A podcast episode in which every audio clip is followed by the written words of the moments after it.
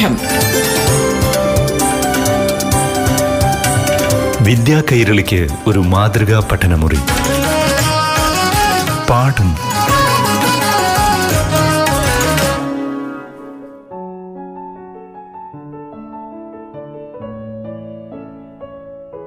പ്രിയപ്പെട്ട കൂട്ടുകാരെ പാഠം ക്ലാസ് മുറിയിലേക്ക് എല്ലാ കൂട്ടുകാർക്കും സ്വാഗതം.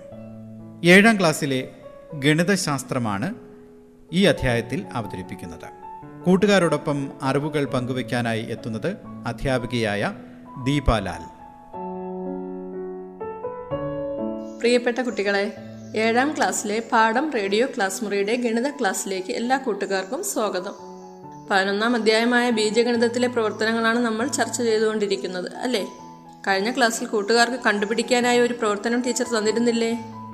എല്ലാവരും ചെയ്തു നോക്കിയോ? ആ എന്തായിരുന്നു?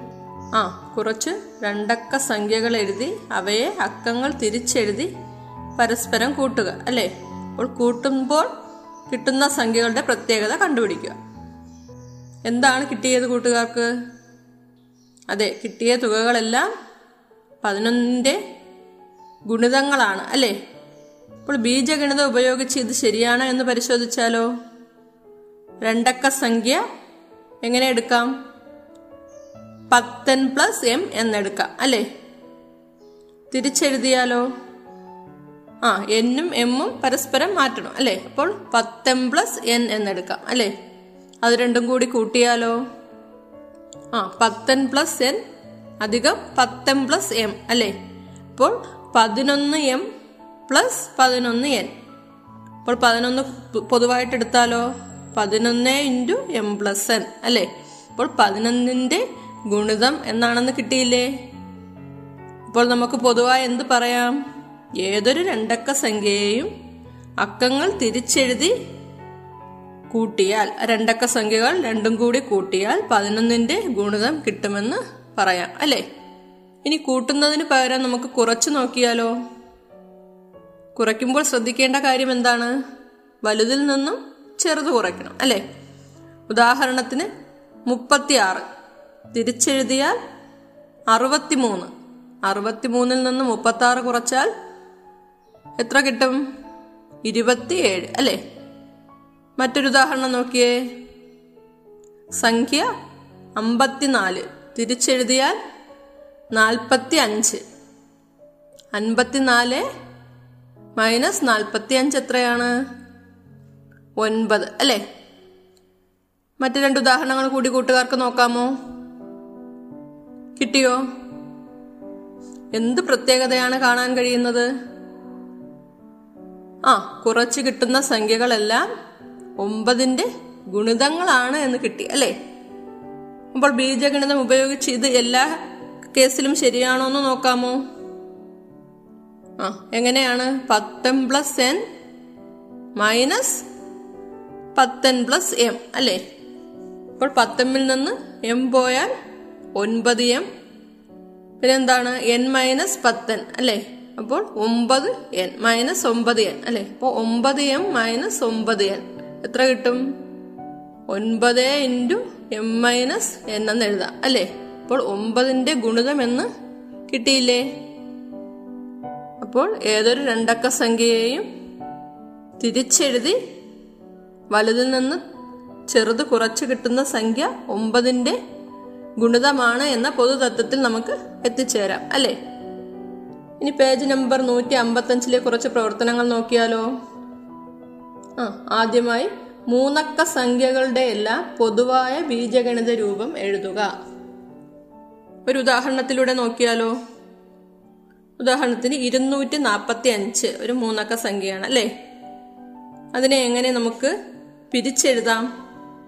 ആ രണ്ടേ ഗുണം നൂറ് അധികം നാലേ ഗുണം പത്ത് അധികം അഞ്ചേ ഗുണം ഒന്നെന്ന് എഴുതാം അല്ലേ? എന്നാൽ രണ്ട് നാല് അഞ്ച് എന്നീ അക്കങ്ങളെ ഞാൻ എം എൻ പി എന്ന ലെറ്റേഴ്സ് ഉപയോഗിച്ച് സൂചിപ്പിച്ചാലോ? ആ നൂറ് ഗുണം എം അധികം പത്തേ ഗുണം എൻ അധികം ഒന്നേ ഗുണം പി എന്നെഴുതാം അല്ലേ? അല്ലെങ്കിൽ നൂറം പ്ലസ് പത്തൻ പ്ലസ് പി എന്ന് എഴുതാം അല്ലേ? അപ്പോൾ ഏതൊരു മൂന്നക്ക സംഖ്യയെയും ബീജഗണിത രൂപത്തിൽ പത്തൻ പ്ലസ് പത്തൻ പ്ലസ് പി എന്ന് എഴുതാം. കൂട്ടുകാർക്ക് വേറെ ലെറ്റേഴ്സ് ഉപയോഗിച്ച് വേണമെങ്കിലും എഴുതാം. കേട്ടോ? അപ്പോൾ അടുത്തത് എന്താണ്? ഏതൊരു മൂന്നക്ക സംഖ്യയെയും തിരിച്ചെഴുതി വലുതിൽ നിന്ന് ചെറുത് കുറച്ചാൽ തൊണ്ണൂറ്റൊൻപതിന്റെ ഗുണിതമാണെന്ന് ബീജഗണിതം ഉപയോഗിച്ച് വിശദീകരിക്കുക. ഒരു ഉദാഹരണം നോക്കാം. നാനൂറ്റി ഇരുപത്തി മൂന്ന് എടുക്കാം. അതിനെ തിരിച്ചെഴുതുമ്പോൾ എന്താണ്? മുന്നൂറ്റി ഇരുപത്തി നാല് അല്ലേ? അതായത് ഒറ്റയുടെ സ്ഥാനവും നൂറിന്റെ സ്ഥാനവും പരസ്പരം മാറുന്നു അല്ലേ? പത്തിന്റെ സ്ഥാനത്തിന് മാറ്റമില്ല. ഈ സംഖ്യകൾ തമ്മിൽ കുറച്ചാലോ? നാനൂറ്റി ഇരുപത്തി മൂന്ന് മൈനസ് മുന്നൂറ്റി ഇരുപത്തി നാല് എത്ര കിട്ടി? ആ തൊണ്ണൂറ്റൊൻപത് അല്ലേ? ഇനി ബീജഗണിതം ഉപയോഗിച്ച് നോക്കിയാലോ? അക്കങ്ങൾ ഞാൻ എം എൻ പി എന്ന ലെറ്റേഴ്സ് ഉപയോഗിച്ച് സൂചിപ്പിക്കുന്നു. എന്നാൽ മൂന്നക്ക സംഖ്യയെ എങ്ങനെ എഴുതാമെന്ന് നമ്മൾ മുൻപ് പഠിച്ചില്ലേ? അതെ നൂറൻ പ്ലസ് പത്തൻ പ്ലസ് പി എന്ന് എഴുതാം അല്ലേ? തിരിച്ചെഴുതിയാലോ? ആ ഒറ്റയുടെ സ്ഥാനത്തെ അക്കവും നൂറിന്റെ സ്ഥാനത്തെ അക്കവും പരസ്പരം മാറ്റി എഴുതണം അല്ലേ? അതായത് എമ്മും പിയും പരസ്പരം മാറ്റി എഴുതണം. ഇപ്പോൾ എങ്ങനെ എഴുതാം? നൂറ് പി അധികം പത്തൻ പ്ലസ് എം എന്നെഴുതാം അല്ലേ? ഇനി ഇവ തമ്മിൽ കുറച്ചാലോ? നൂറം പ്ലസ് പത്തൻ പ്ലസ് പി മൈനസ് നൂറ് പി പ്ലസ് പത്തൻ പ്ലസ് എം അല്ലേ? വീണ്ടും എഴുതിയാലോ? പത്തും മൈനസ് എം അധികം പി മൈനസ് നൂറ് പി അല്ലേ? അപ്പോൾ പത്തനും പത്തനും ക്യാൻസൽ ആയിപ്പോയി അല്ലേ? സീറോ ആയിപ്പോയി അല്ലേ? ഇനി എന്താണ് കിട്ടുന്നത്? നൂറ് M minus M plus P minus നൂറ് പി അല്ലേ? അപ്പോൾ തൊണ്ണൂറ്റൊമ്പത് എം മൈനസ് തൊണ്ണൂറ്റൊൻപത് പി എന്ന് കിട്ടി അല്ലേ? അതിൽ നിന്ന് തൊണ്ണൂറ്റൊൻപത് ബ്രാക്കറ്റിന് പുറത്തെടുത്താൽ നമുക്ക് എങ്ങനെ എഴുതാം? തൊണ്ണൂറ്റൊൻപത് ഇന്റു എം മൈനസ് പി എന്ന് എഴുതാം അല്ലേ? ഇതും തൊണ്ണൂറ്റൊമ്പതിന്റെ ഗുണിതമാണെന്ന് കിട്ടിയില്ലേ? ഇനിയുള്ള തുടർ പ്രവർത്തനങ്ങൾ കൂട്ടുകാർക്ക് ചെയ്തു നോക്കാമോ? ഇതുവരെയുള്ളതെല്ലാം മനസ്സിലായോ? അപ്പോൾ ഈ അധ്യായം നമ്മൾ ഇവിടെ അവസാനിപ്പിക്കുകയാണ്. നമുക്ക് ഇനി പുതിയൊരു അധ്യായത്തിലേക്ക് കടക്കാം. പാഠം. വിദ്യാ കൈരളിക്ക് ഒരു മാതൃകാ പഠനമുറി. പാഠം ഒരിടവേളയ്ക്ക് ശേഷം തുടരും.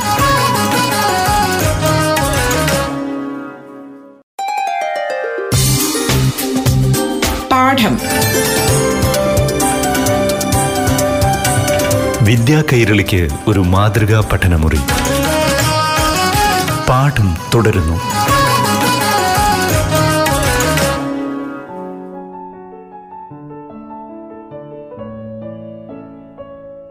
ഇനി നമ്മൾ പരിചയപ്പെടാൻ പോകുന്നത് പതിമൂന്നാം അധ്യായമായ പുതിയ സംഖ്യകൾ അല്ലെങ്കിൽ ന്യൂ നമ്പേഴ്സ് ആണ്.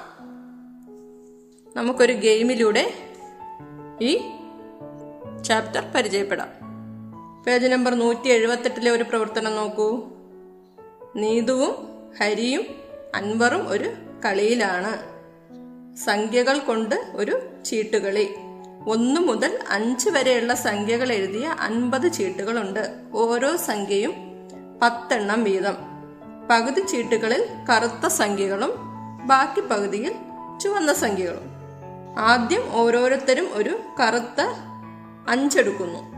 ബാക്കി ചീട്ടുകളെല്ലാം ഇടകലർത്തി അട്ടിയായി ആ നടുക്ക് കമഴ്ത്തി വെക്കുന്നു. ഇനി ഓരോരുത്തരും ഊഴം വെച്ച് ഓരോ ചീട്ട് അട്ടിയിൽ നിന്ന് എടുക്കുന്നു. കിട്ടുന്നത് കറുത്ത സംഖ്യയായാൽ അത് കൂട്ടണം. ചുവന്ന സംഖ്യയാണെങ്കിൽ കുറയ്ക്കണം. ഇങ്ങനെ കൂട്ടിയും കുറച്ചും കളി തുടരുന്നു. ആദ്യം പത്തിനേക്കാൾ കൂടുതൽ കിട്ടുന്നയാൾ ജയിക്കും. നമുക്ക് ആദ്യം കിട്ടിയത് എങ്ങനെയാണെന്ന് നോക്കാം. നീതു രണ്ട് അൻവർ ഒന്ന് ഹരി മൂന്ന്. നീതുവിനും അൻവറിനും കിട്ടിയത് ബ്ലാക്ക് ഹരിക്ക് കിട്ടിയത് റെഡ്. അപ്പോൾ കളിയുടെ നിയമം അനുസരിച്ച് ഓരോരുത്തരുടെയും ഇപ്പോഴത്തെ നില എന്തായിരിക്കും? നീതു അഞ്ച് ഏഴ് അൻവർ അഞ്ച് ആറ് ഹരി അഞ്ച് രണ്ട്. അല്ലെ എങ്ങനെയാണ് കിട്ടിയത്? നീതുവിനും അൻവറിനും ബ്ലാക്ക് ആയതുകൊണ്ട് ആഡ് ചെയ്തു. അല്ലെ ഹരിക്ക് റെഡ് ആയതുകൊണ്ട് മൈനസ് ചെയ്തു. അല്ലെ അഞ്ച് ന്യൂനം മൂന്ന് സമം രണ്ട്. ഇപ്പോൾ രണ്ടാം വട്ടം കിട്ടിയത് നോക്കിയാലോ? നീതു ഒന്ന് അൻവർ മൂന്ന് ഹരി മൂന്ന്. അൻവറിനും ഹരിക്കും കിട്ടിയത് റെഡ് നീതുവിന് ബ്ലാക്ക് അപ്പോൾ നീതുവിന്റെത് കൂട്ടണം അൻവറിന്റെയും ഹരിയുടെയും കുറയ്ക്കണം അല്ലേ? അപ്പോൾ ഓരോരുത്തരുടെയും നില പരിശോധിച്ചാലോ? നീതു അഞ്ച് ഏഴ് എട്ട്. അൻവർ അഞ്ച് ആറ് മൂന്ന്. ഹരി അഞ്ച് രണ്ട്. ആ ഇവിടെ ഒരു കുഴപ്പമുണ്ടല്ലേ? രണ്ടിൽ നിന്ന് മൂന്ന് കുറയ്ക്കണം അല്ലേ? ആ അപ്പോൾ എന്ത് ചെയ്യും? ആ തന്റെ ഇപ്പോഴത്തെ സംഖ്യ പൂജ്യം എന്ന് എഴുതാമെന്ന് ഹരി പറഞ്ഞു. അങ്ങനെയല്ല ഹരി കളിയിൽ തോറ്റു. ഇനി നീതുവും താനും മാത്രം കളിച്ചാൽ മതിയെന്ന് അൻവർ പറഞ്ഞു. അത് വേണ്ട. ഹരി ഇനിയും കളിക്കട്ടെ. അടുത്ത വട്ടം കിട്ടുന്ന സംഖ്യയിൽ നിന്ന് ഒന്ന് കുറച്ചാൽ മതി എന്നായിരുന്നു നീതുവിന്റെ അഭിപ്രായം. ആ ഇതെല്ലാവരും സമ്മതിച്ചു. ഹരിയുടെ കളത്തിൽ ഒന്ന് കുറയ്ക്കണമെന്നെഴുതാമെന്ന് തീരുമാനിച്ചു. എന്നാൽ പിന്നെ അല്പം കൂടി ചുരുക്കി മൈനസ് ഒന്ന് എന്നെഴുതിയാലോ എന്നായി അൻവർ. അപ്പോൾ അതും എല്ലാവരും സമ്മതിച്ചു. അങ്ങനെ നീതു അഞ്ച് ഏഴ് എട്ട് അൻവർ അഞ്ച് ആറ് മൂന്ന് ഹരി അഞ്ച് രണ്ട് മൈനസ് ഒന്ന് എന്നിങ്ങനെ എഴുതി. അടുത്ത വട്ടത്തെ നോക്കിയാലോ? ആ നീതു നാല് റെഡ് അൻവർ അഞ്ച് റെഡ് ഹരി മൂന്ന് ബ്ലാക്ക് ഇപ്പോൾ കളിക്കാരുടെ ഇപ്പോഴത്തെ നില എഴുതി നോക്കിയാലോ? നീതു അഞ്ച് ഏഴ് എട്ട് എന്ത് ചെയ്യണം? റെഡ് ആയതുകൊണ്ട് നാല് കുറയ്ക്കണം. അപ്പോൾ നാല് അല്ലെ? അഞ്ച് ഏഴ് എട്ട് നാല്. അൻവർ അഞ്ച് ആറ് മൂന്ന് മൈനസ് അഞ്ച്. അല്ലേ? അപ്പോൾ മൂന്ന് മൈനസ് അഞ്ച് എത്രയാണ്? മൂന്നിൽ നിന്ന് അഞ്ച് കുറയ്ക്കാൻ കഴിയില്ല. അല്ലേ? അപ്പോൾ മുൻപ് ചെയ്തതുപോലെ എങ്ങനെ എഴുതാം? ആ അടുത്തതായി കിട്ടുന്ന സംഖ്യയിൽ നിന്ന് കുറച്ചാൽ മതി അല്ലേ? അപ്പോൾ എങ്ങനെ എഴുതാം? മൈനസ് രണ്ട് എന്ന് എഴുതാം അല്ലേ? അങ്ങനെയാണെങ്കിൽ ഹരിയുടെ കേസോ? അഞ്ച് രണ്ട് മൈനസ് ഒന്നാണ് അല്ലേ? അപ്പോൾ അതിൽ നിന്ന് ഹരിക്ക് ഇപ്പോൾ കിട്ടിയത് മൂന്നല്ലേ? അപ്പോൾ നേരത്തെ ഉണ്ടായിരുന്ന ഒന്നിന്റെ കടം കുറച്ചാൽ എത്ര കിട്ടും? ആ രണ്ട് കിട്ടും അല്ലേ? അപ്പോൾ ഹരിക്ക് ഇപ്പോൾ ബ്ലാക്ക് കാർഡാണ് കിട്ടിയത് അല്ലേ? അപ്പോൾ അതിൽ നിന്ന് നേരത്തെ ഉണ്ടായിരുന്ന ഒന്ന് കുറച്ചാൽ ഒരു മൈനസ് ഉണ്ടായിരുന്നില്ല. അത് കുറച്ചാൽ ഇപ്പോൾ എത്ര കിട്ടും? രണ്ട് കിട്ടും അല്ലേ? അപ്പോൾ ഇപ്പോഴത്തെ നില എങ്ങനെയാണ്? നീതു അഞ്ച് ഏഴ് എട്ട് നാല്. അൻവർ അഞ്ച് ആറ് മൂന്ന് മൈനസ് രണ്ട്. ഹരി അഞ്ച് രണ്ട് മൈനസ് ഒന്ന് രണ്ട്. അല്ലേ? ഇപ്പോൾ നാലാം വട്ടം കിട്ടിയ ചീട്ടുകൾ ഏതൊക്കെയാണ്? നീതു ആ ഒരു റെഡ് അൻവർ മൂന്ന് റെഡ് ഹരി മൂന്ന് ബ്ലാക്ക്. അങ്ങനെയാണെങ്കിൽ ഇപ്പോഴത്തെ നില കൂട്ടുകാർക്ക് സ്വന്തമായിട്ടൊന്ന് എഴുതി നോക്കാമോ? ആ എല്ലാവർക്കും കിട്ടിയോ? ഇതിൽ നിന്ന് നമുക്ക് എന്ത് മനസ്സിലാക്കാം? ആ ചീട്ടുകളിയിൽ രണ്ടിൽ നിന്ന് മൂന്ന് കുറയ്ക്കേണ്ടി വന്നപ്പോൾ അത് മൈനസ് ഒന്ന് എന്നെഴുതി അല്ലേ? ഇക്കാര്യം രണ്ട് മൈനസ് മൂന്ന് സമം മൈനസ് ഒന്ന് എന്നെഴുതാം അല്ലേ? അപ്പോൾ രണ്ടിൽ നിന്ന് രണ്ട് കുറച്ചാൽ പൂജ്യമായി ഇവിടെ കുറയ്ക്കേണ്ടത് മൂന്നാണ് അല്ലേ? അപ്പോൾ ഒന്നുകൂടി കുറയ്ക്കണം. അപ്പോൾ ഇത് മൈനസ് ഒന്ന് എന്നെഴുതാം അപ്പോൾ പൂജ്യം മൈനസ് ഒന്ന് സമം മൈനസ് ഒന്ന് എന്നെഴുതാം അല്ലേ? അപ്പോൾ ഇതുപോലെ മൂന്നിൽ നിന്ന് അഞ്ച് കുറച്ചാലോ? ആ മൂന്ന് മൈനസ് മൂന്ന് അല്ലേ? പൂജ്യം. ഇനി എത്ര കൂടി കുറയ്ക്കണം? രണ്ട് അല്ലെ? അപ്പോൾ പൂജ്യത്തിൽ നിന്നാണ് ഇനി കുറയ്ക്കേണ്ടത് അല്ലേ? അപ്പോൾ പൂജ്യം മൈനസ് രണ്ട് സമം മൈനസ് രണ്ട്. ഇങ്ങനെ ന്യൂന ചിഹ്നം ചേർത്ത് എഴുതുന്ന സംഖ്യകളെയാണ് നമ്മൾ ന്യൂനസംഖ്യകൾ അല്ലെങ്കിൽ നെഗറ്റീവ് നമ്പേഴ്സ് എന്ന് പറയുന്നത്. അപ്പോൾ ന്യൂനസംഖ്യകൾ അല്ലെങ്കിൽ നെഗറ്റീവ് സംഖ്യകൾ എന്താണെന്ന് കൂട്ടുകാർക്ക് മനസ്സിലായോ? ആ പത്രങ്ങളിലും ടി വിയിലും മറ്റും ഓരോ ദിവസവും വിവിധ സ്ഥലങ്ങളിലെ താപനിലകൾ പറയുന്നത് നിങ്ങൾ ശ്രദ്ധിച്ചിട്ടുണ്ടോ? ഉത്തരേന്ത്യയിലെ പല പ്രദേശങ്ങളിലെയും താപനില തണുപ്പ് കാലത്ത് minus one degree Celsius minus two degree Celsius എന്നെല്ലാം പറയാറുണ്ട് അല്ലേ? എന്താണ് ഇതിന്റെ അർത്ഥം? വെള്ളം ഉറഞ്ഞ് കട്ടിയാകുന്ന താപനിലയെയാണ് നമ്മൾ സീറോ ഡിഗ്രി സെൽഷ്യസ് എന്ന് എടുക്കുന്നത് അല്ലേ? അപ്പോൾ അതിലും താഴെയുള്ള താപനിലകളെയാണ് നമ്മൾ ന്യൂനം ചേർത്ത് പറയുന്നത്. അങ്ങനെയാണെങ്കിൽ ഒരു പ്രവർത്തനം നോക്കൂ. ഒരു പരീക്ഷയിൽ ഇരുപത്തഞ്ച് ചോദ്യങ്ങളുണ്ട്. ഓരോ ശരിയുത്തരത്തിനും രണ്ട് മാർക്ക് വീതം ലഭിക്കും. ഓരോ തെറ്റുത്തരത്തിനും ഒരു മാർക്ക് കുറയ്ക്കും. ഉദാഹരണത്തിന് പത്തൊമ്പത് ഉത്തരം ശരിയും ആറ് ഉത്തരം തെറ്റുമാണെങ്കിൽ. ആകെ കിട്ടുന്ന മാർക്ക് എത്രയായിരിക്കും? പത്തൊമ്പത് ഗുണം രണ്ട് മൈനസ് ആറ്. അതായത് മുപ്പത്തെട്ട് മൈനസ് ആറ് മുപ്പത്തിരണ്ട് മാർക്കായിരിക്കും എന്നാൽ തിരിച്ചായാലോ? ശരിയായ ആറ് ഉത്തരത്തിന് ആറ് ഗുണം രണ്ട് പന്ത്രണ്ട് മാർക്ക് കിട്ടും അല്ലേ? തെറ്റിപ്പോയ പത്തൊമ്പത് ഉത്തരങ്ങൾക്ക് പത്തൊമ്പത് മാർക്ക് കുറയുകയും ചെയ്യും അല്ലേ? അപ്പോൾ പന്ത്രണ്ട് മൈനസ് പത്തൊമ്പത്. എങ്ങനെ കണ്ടുപിടിക്കും? ആ നേരത്തെ ചെയ്ത പോലെ പന്ത്രണ്ടിൽ നിന്ന് പന്ത്രണ്ട് കുറച്ച പൂജ്യം അല്ലേ? അപ്പോൾ ഇനി എത്ര കുറയ്ക്കണം? ആ ഏഴ് കുറയ്ക്കണം. അത് ഏതിൽ നിന്നാണ് കുറയ്ക്കേണ്ടത്? പൂജ്യത്തിൽ നിന്ന് അല്ലേ? അപ്പോൾ പൂജ്യത്തിൽ നിന്ന് ഏഴ് കുറച്ചാൽ മൈനസ് ഏഴ് അല്ലേ?